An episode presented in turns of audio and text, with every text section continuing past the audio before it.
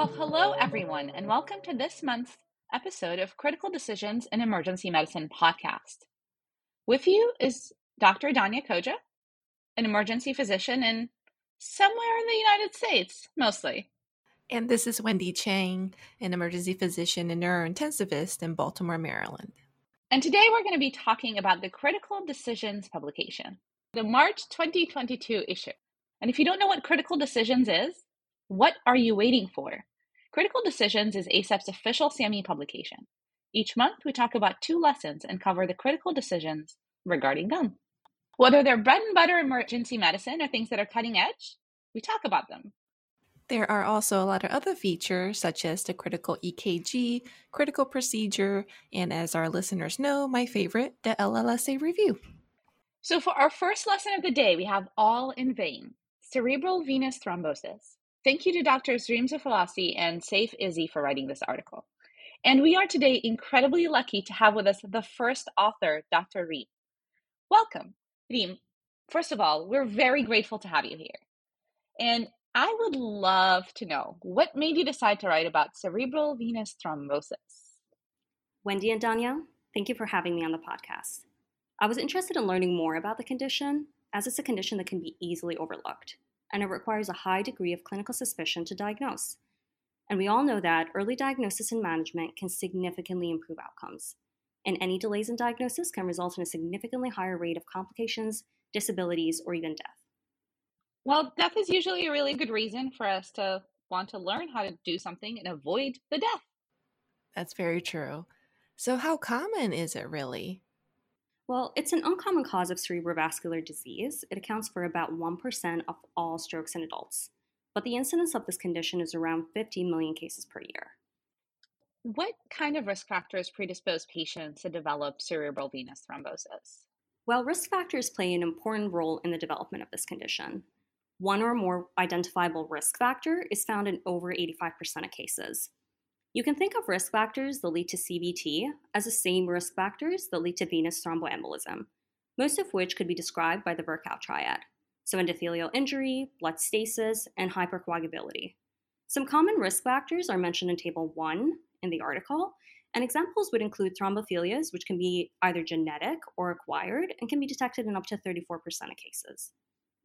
You mentioned hypercoagulable states, so I think of malignancies. Is that a risk factor? Cancer is a commonly known risk factor for venous thrombosis, such as DVTs and PEs. It's also the most common risk factor for CVT in adults over the age of 55. It's actually found in one in every four cases in that age group.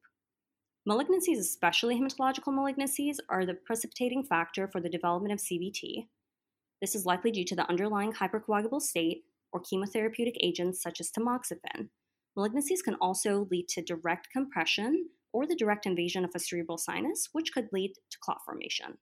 That sounds very scary. All right. So, other than thinking of it in patients who have those risk factors that you mentioned, what in their clinical presentation should make us suspect CVT? So, CVT can present in a variety of ways. The patient's presentation can range anywhere from being completely asymptomatic or having non-specific symptoms such as focal neurodeficits all the way to being completely altered or in a coma. There are certain presentations that can make you suspect the condition. So let's say you've got a young patient that presents with a stroke, or a patient that comes in with a headache or a stroke with atypical features such as seizures or altered mental status, or a patient with a stroke that crosses a typical arterial distribution. These are all features that could raise suspicion for CVT. Those are really good tips. What are some common symptoms of CVT? Well, a headache is the most common symptom. It generally indicates increased intracranial pressure, which is found in about 95% of patients. Other symptoms could include papilledema, visual changes, nausea, and the clinical presentation really does depend on the venous sinus that is involved. So let's say you've got cavernous sinus thrombosis. Patients can present with ocular chemosis, periorbital or forehead pain, as well as cranial nerve palsies involving the third, fourth, or even sixth cranial nerve. Focal neurodeficits can be seen in around 40% of patients, and that can present with either hemiparesis, sensory deficits, fluent aphasia, and focal or generalized seizures can occur in up to 40% of patients with CVT. Got it. So if a patient comes in with headache, focal neurodeficits, they're high risk, we're thinking CVT, how do we diagnose this? Well, the diagnosis of this condition could be done with numerous different imaging modalities. So, this could include a CT of the head, an MRI of the head, or even angiography. An MRV or CTV is the imaging modality of choice. In the past, angiography used to be the gold standard for the diagnosis of CVT. However, this has been largely replaced by MRIs and CTs due to the advancements in these imaging techniques. Today, angiography is rarely needed outside of endovascular therapy. Are there any specific imaging findings that we should look for? Definitely. So in thrombosis. Clots everywhere. so imaging could pick up direct signs of CVT by directly picking up the clot or by picking up imaging findings that could be associated with the condition. So a lot of the time, patients get worked up with a non-contrast CT of the head, which is widely used as the initial workup. However, it can only detect a clot in less than a third of cases. On a non-contrast CT of the head, you can pick up hyperattenuation of the affected sinus, However, a negative non contrast CT of the head cannot rule out the condition. So, the majority of non con head CTs detect indirect signs of CVT. This includes edema, an intracranial hemorrhage, hydrocephalus, or a venous infarct. If you pick up edema or a hemorrhage near a venous sinus, that should raise suspicion for the condition. In cases with high clinical suspicion for CVT, such as picking up hyperattenuation within the sinus, a head scan with venography should be ordered. These studies can detect a thrombus by demonstrating the filling defect within the thrombosed vein. Got it. So you have a patient, you're thinking CVT because they have a headache, they have risk factors, and you got this um, CTV and you realize, oh my gosh, they have CVT. All right, now what? I'm, I'm I'll call Wendy. Personally, that's my answer to everything that has anything to do with neuro. I'm like, this sounds scary. They have clots. They're not supposed to have clots. She knows they're not supposed to have clots. So, what am I doing? I mean, I can't go in there and take the clot out, right? What am I doing? So, the management of CVT includes anticoagulation as well as treatment of the underlying precipitating factor if it's identified, as well as symptomatic management. So, anticoagulation is the cornerstone of the management of CVT. It prevents clot propagation, facilitates recanalization of the sinus, as well as reduces the risk of formation of new thrombi. Its use is considered safe even in cases with a concomitant intracranial hemorrhage as a result of CVT. Evidence suggests that there's no increased risk of rebleeding in this patient population. Patients are initially anticoagulated with heparin, and on the long run, they receive oral anticoagulation with warfarin. If there's a treatable underlying condition that's identified, such as dehydration or a perimeningeal infection, that should be treated promptly. And risk factors, such as oral contraceptive therapy, should be discontinued or addressed promptly to avoid prolongation of the prothrombotic state. Endovascular therapy, whether it's mechanical thrombectomy or catheter directed thrombolysis, is indicated only in patients with continued neurological deterioration despite maximal medical therapy, or in patients with involvement of multiple venous sinuses or in those with continued propagation of thrombus.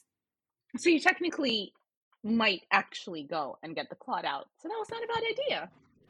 I think, as you mentioned, Reem, the most important portion of treatment is anticoagulation, and that definitely is what makes a lot of us all very hesitant and concerned initially. The thought of anticoagulating somebody with a bleed in their head when this is technically a venous infarct with related venous hemorrhage. And so treatment is treating the thrombosis. Which is exactly why all of these people should literally be admitted to you, to the intensive care unit. No, no, no, no, no. Not all yes, of yes, them. Yes, yes, yes, yes, all of them. All of them. There wouldn't be enough ICU beds for these people.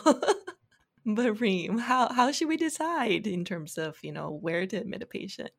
Well, due to the high risk of rapid decompensation in the acute phase, a lot of these patients need to be admitted to a unit where they get checked on regularly, whether it's a stroke unit or higher level of care, such as an ICU.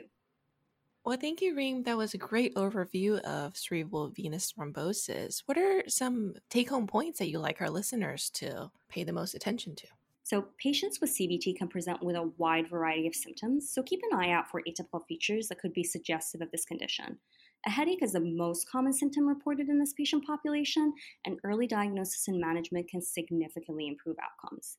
Anticoagulation can also be used in CVT with a concomitant head bleed. Well, thank you again, Reem, for taking the time to one, write this article and two, be with us on this podcast. This is definitely an important topic that we don't talk about often enough, and I don't think that we learn about often enough, or at least people as old as us haven't learned enough about it. in residency. So, thank you again for talking about it, bringing it to the forefront of our brain. And hopefully, we will have you back again on this podcast sometime soon with another fantastic article. Thank you for having me. So, moving on from diseases of the brain to diseases of the heart, today our critical ECG is, well, actually talking about diseases of the brain and not just the heart. This was a fantastic example of how ECGs can show us that. Exactly. This ECG actually shows deep T wave inversions in the precordial leads, or also known as cerebral T waves. These are rather deep, they're like 20 millimeters or more.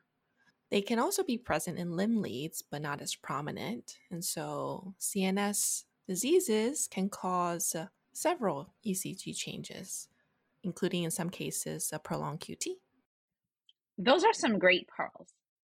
And moving on to our critical cases in orthopedics and trauma, we're talking about the Monteggia fracture. It's always a good refresher on these uh, fracture patterns. As we all may remember, a Monteggia fracture is a fracture of the proximal ulna with an associated radial head dislocation. There's a classification system that divides these fractures into four categories, and it's dependent on the direction of the dislocated radial head.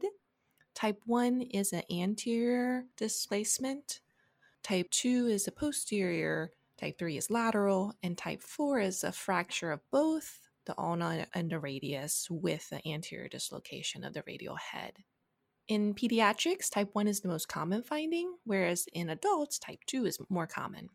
The mechanism of these fractures, dislocations are generally related to direct trauma or some sort of an axial loading injury.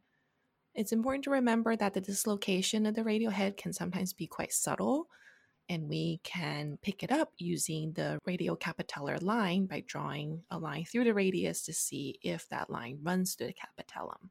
And if it does not, then we know that the radial head is dislocated. And it's important to pick this up because we want to reduce these as soon as possible since it has functional implications. And in adults, they usually require some sort of an operative fixation. Those are some great pearls. And keeping up with our trauma vibe, the critical image talks about a case of fall from standing, which is super scary and not like head injury scary. In this case, the patient fell from standing, striking their chin on a table, leading to hyperextension of the neck. Afterwards, they had bilateral arm pain, numbness, and they were just like a little weak, probably because they're in pain, maybe, or not. Wendy, you totally know where this is going, right? Dun dun dun. Central cord syndrome. Exactly. And that's definitely scary and can be missed so, in patients 50 and older with pre existing spinal stenosis, those are our highest risk patients. The lack of injury on CT should not exclude this diagnosis, and an MRI should be obtained. The goal is to get them to surgical decompression within less than 24 hours from the original injury.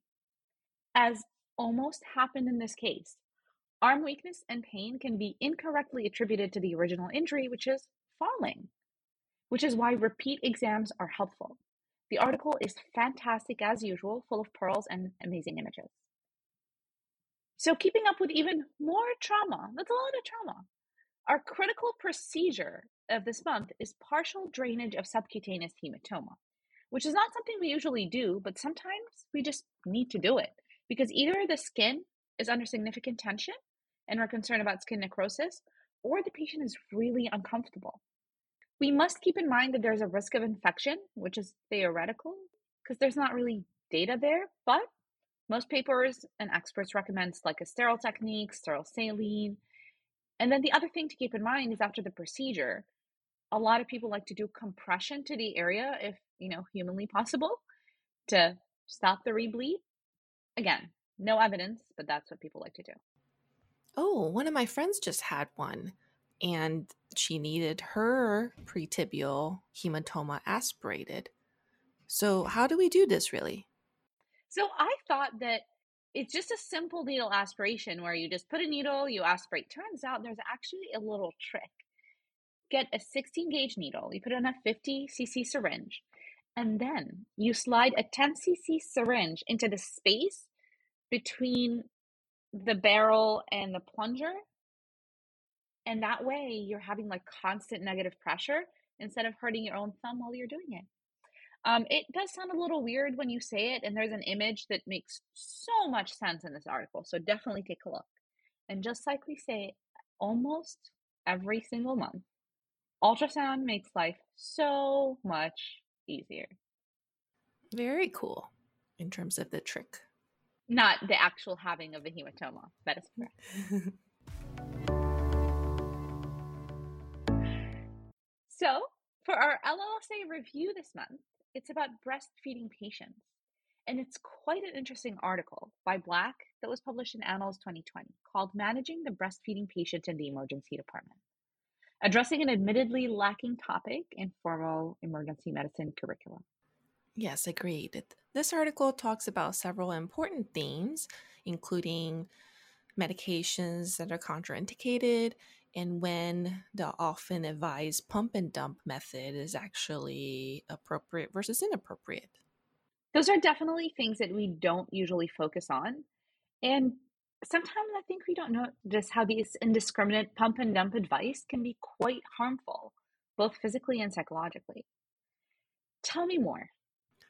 Well, I think the first pearl that I took away from this is that medications that are contraindicated in pregnancy are not always contraindicated in breastfeeding patients. And when we're trying to figure out, you know, the safety of medications with breastfeeding, we should consider several things. The concentration of the medication in the breast milk, if the drug can be absorbed orally by the infant, if the drug could interfere with the breast milk supply or even affect the taste of the breast milk and thereby reducing the infant's desire to feed. I was just going to say, I have not thought about that. Yeah, exactly. So, a few common questions that come up are often related to analgesia, since that's what we often, you know, have to provide for our patients in the ED. So, NSAIDs and short-acting opioids are fine with breastfeeding, and such as uh, with fentanyl and morphine. In terms of oral opioid analgesia, hydrocodone is preferred, at 30 milligrams or less per day, whereas oxycodone and hydromorphone should be avoided since those are longer acting. Another common question that comes up is related to imaging and specifically contrast. So, radiation from x rays and CAT scans are fine. So is contrast for CTs and MRIs. The only change is for nuclear medicine studies, which really depends on the specific isotope that is being used. VQ scans require a 13 hour interruption in breastfeeding, not actually pump and dump, just simply pump and save the breast milk until the radioactivity has dissipated. It's a lot to remember, but the article recommends two particular resources that we can use to look things up, which is LactMed and Infant Risk. Those are some fantastic pearls and definitely something we need to do better. So, how about infectious diseases? Can the mom still breastfeed? Yeah, in some cases. So, if mom has an airborne illness, you would want to advise mom to pump rather than breastfeed because, of course, the risk of airborne transmission.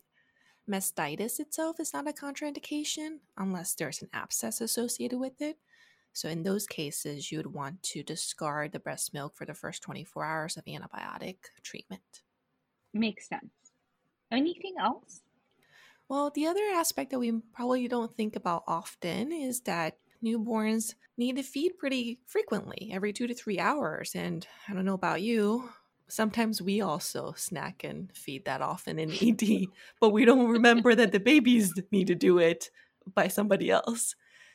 So if you're caring for a breastfeeding mother and they're in their ED for longer than two to three hours, remember to figure out if you can provide breast pumps so that they can not interrupt their milk supply and result in complications such as mastitis.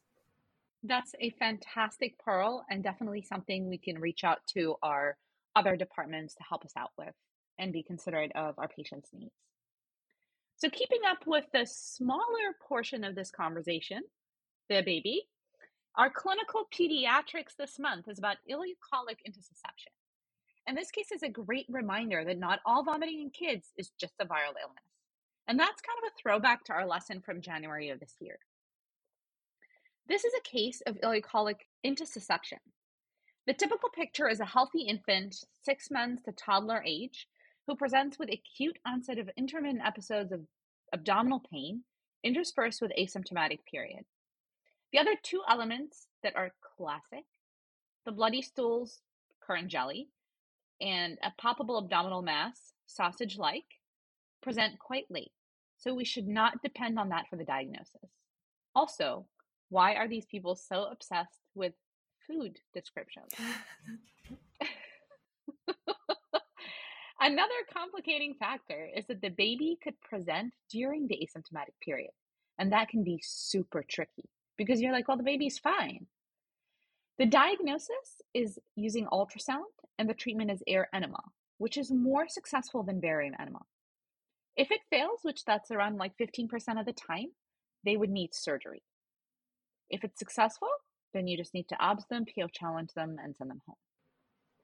Hmm, hopefully, it, we're successful and then we're done. Yeah, but sometimes it's complicated by things like peritonitis, septic shock, hypovolemia. Then it's not that simple. Another thing to watch out for and definitely educate the parents about is that it's recurrent around 10 to 20% of people, usually within the first week. Any other pearls? We should have higher suspicion in kids with certain predisposing diseases, such as Meckel's, lymphoma, Henoch-Schönlein purpura, cystic fibrosis, and nephrotic syndrome, and a whole bunch of other ones. But those are, I think, the more common ones where you can have that leading point leading to that intussusception. Such great info. I can never get enough refreshers on these pediatric conditions. Which is why this is a fantastic segue to our second lesson of the issue. The altered child, the approach to the pediatric patient with altered mental status. Thank you to doctors Jonathan Newsom, Megan Long, and Nipa Sangani for writing this article. The differential for altered mental status in a child is quite broad. And the article definitely covers a potpourri of them. So I guess let's start with altered mental status in children with trauma. How do we use the Glasgow Coma scale in kids? So, Glasgow Coma scale should only be used in patients with trauma, really. And it has actually been modified for those two years and under to account for the development. For the eye portion, that's fine and unchanged. For the verbal response, if they're cooing and babbling, that would be the equivalent of a full score in an adult where they're, you know, oriented and making sense. Followed by being irritable and crying, that's a four. Crying to pain, that's a three. Moaning to pain, that's a two. And one is not responding verbally. As for motor, following commands is replaced by purposeful movement at a six. The rest is unchanged. I kind of want these verbal modifications for adults too. I agree. you know what? Let's change it from now on. That's it. I will write in my charts patient cooing and babbling. Exactly. I do not think that will go well. No, agreed. All right. So, unfortunately, the child had some sort of trauma uh, with concern of certainly head injury. How do we manage them if you're worried about herniation, elevated ICP? Well, just like in adults, we think of hypertonic saline or mannitol.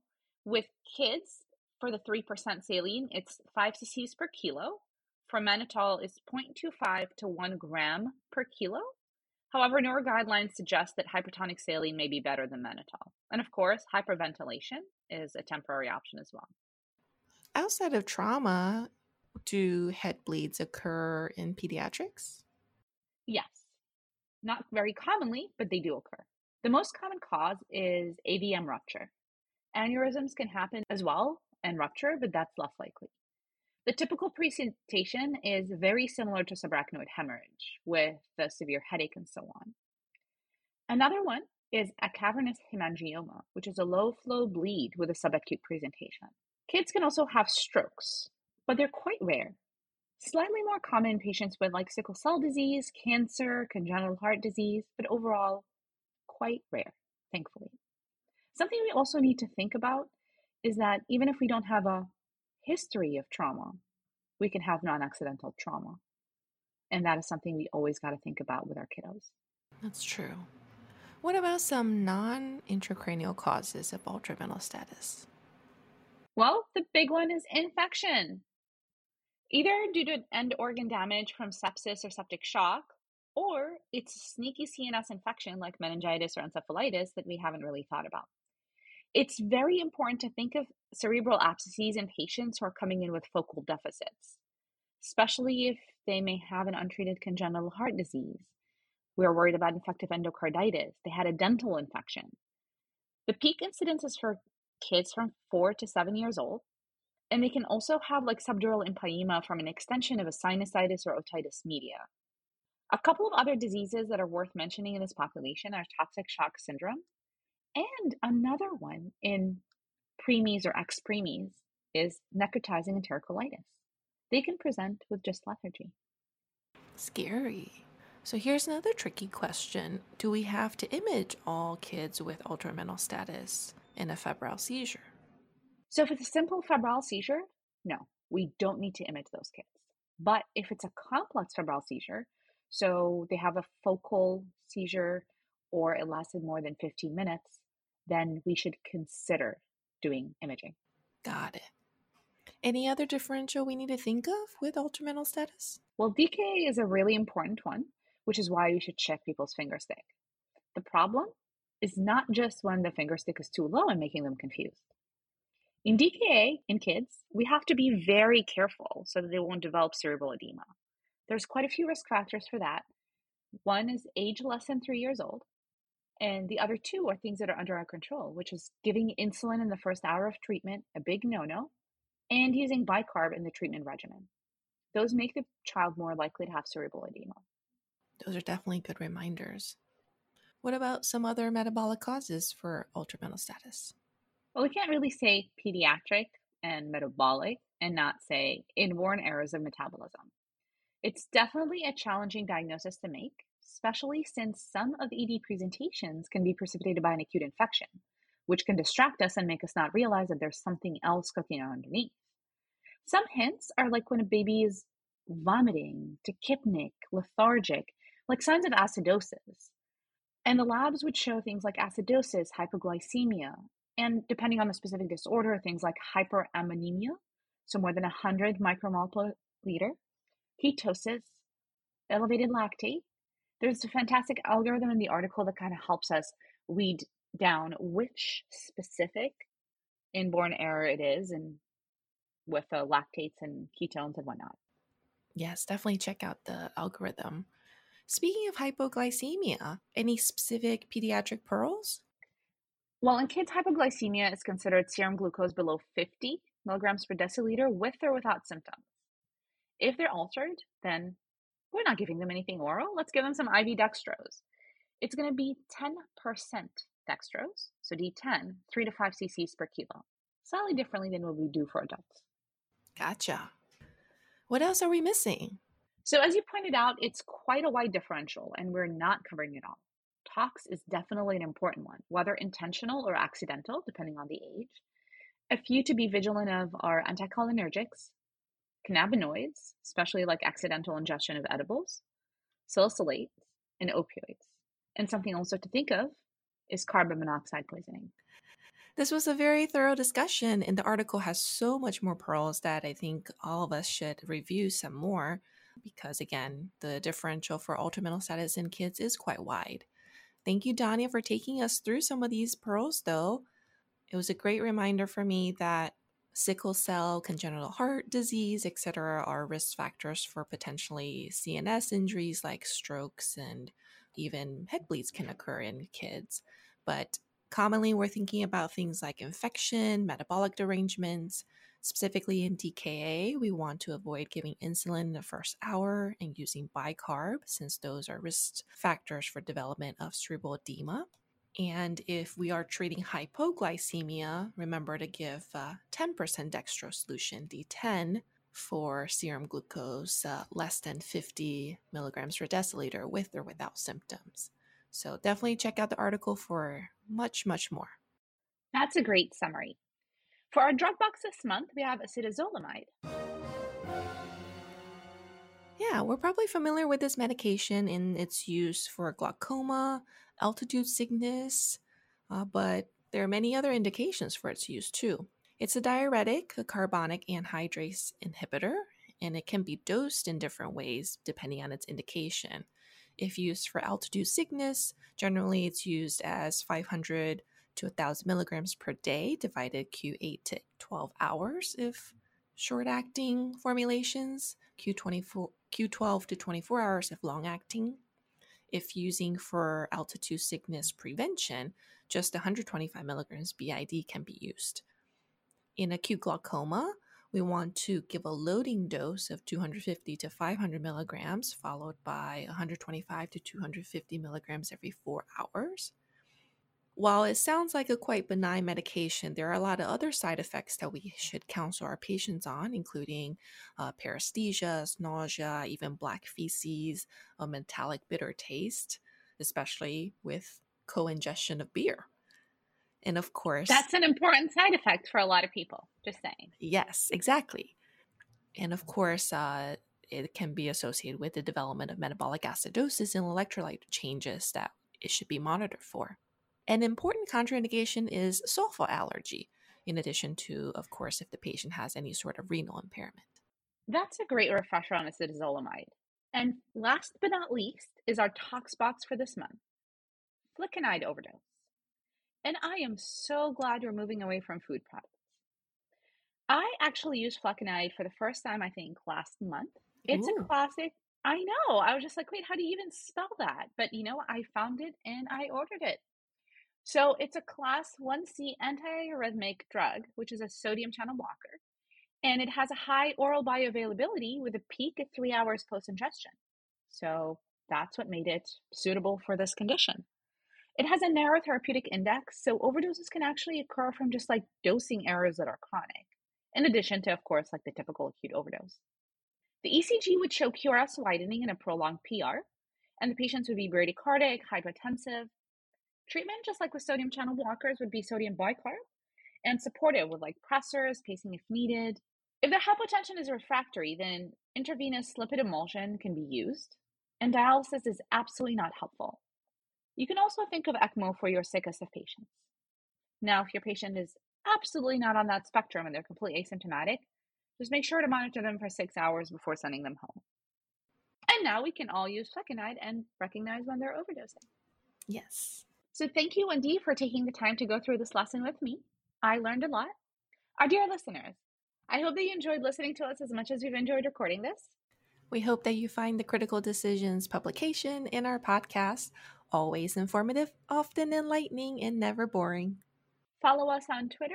My handle is at Danya Khoujah. Mine is at em underscore ncc. And until next month. Bye bye.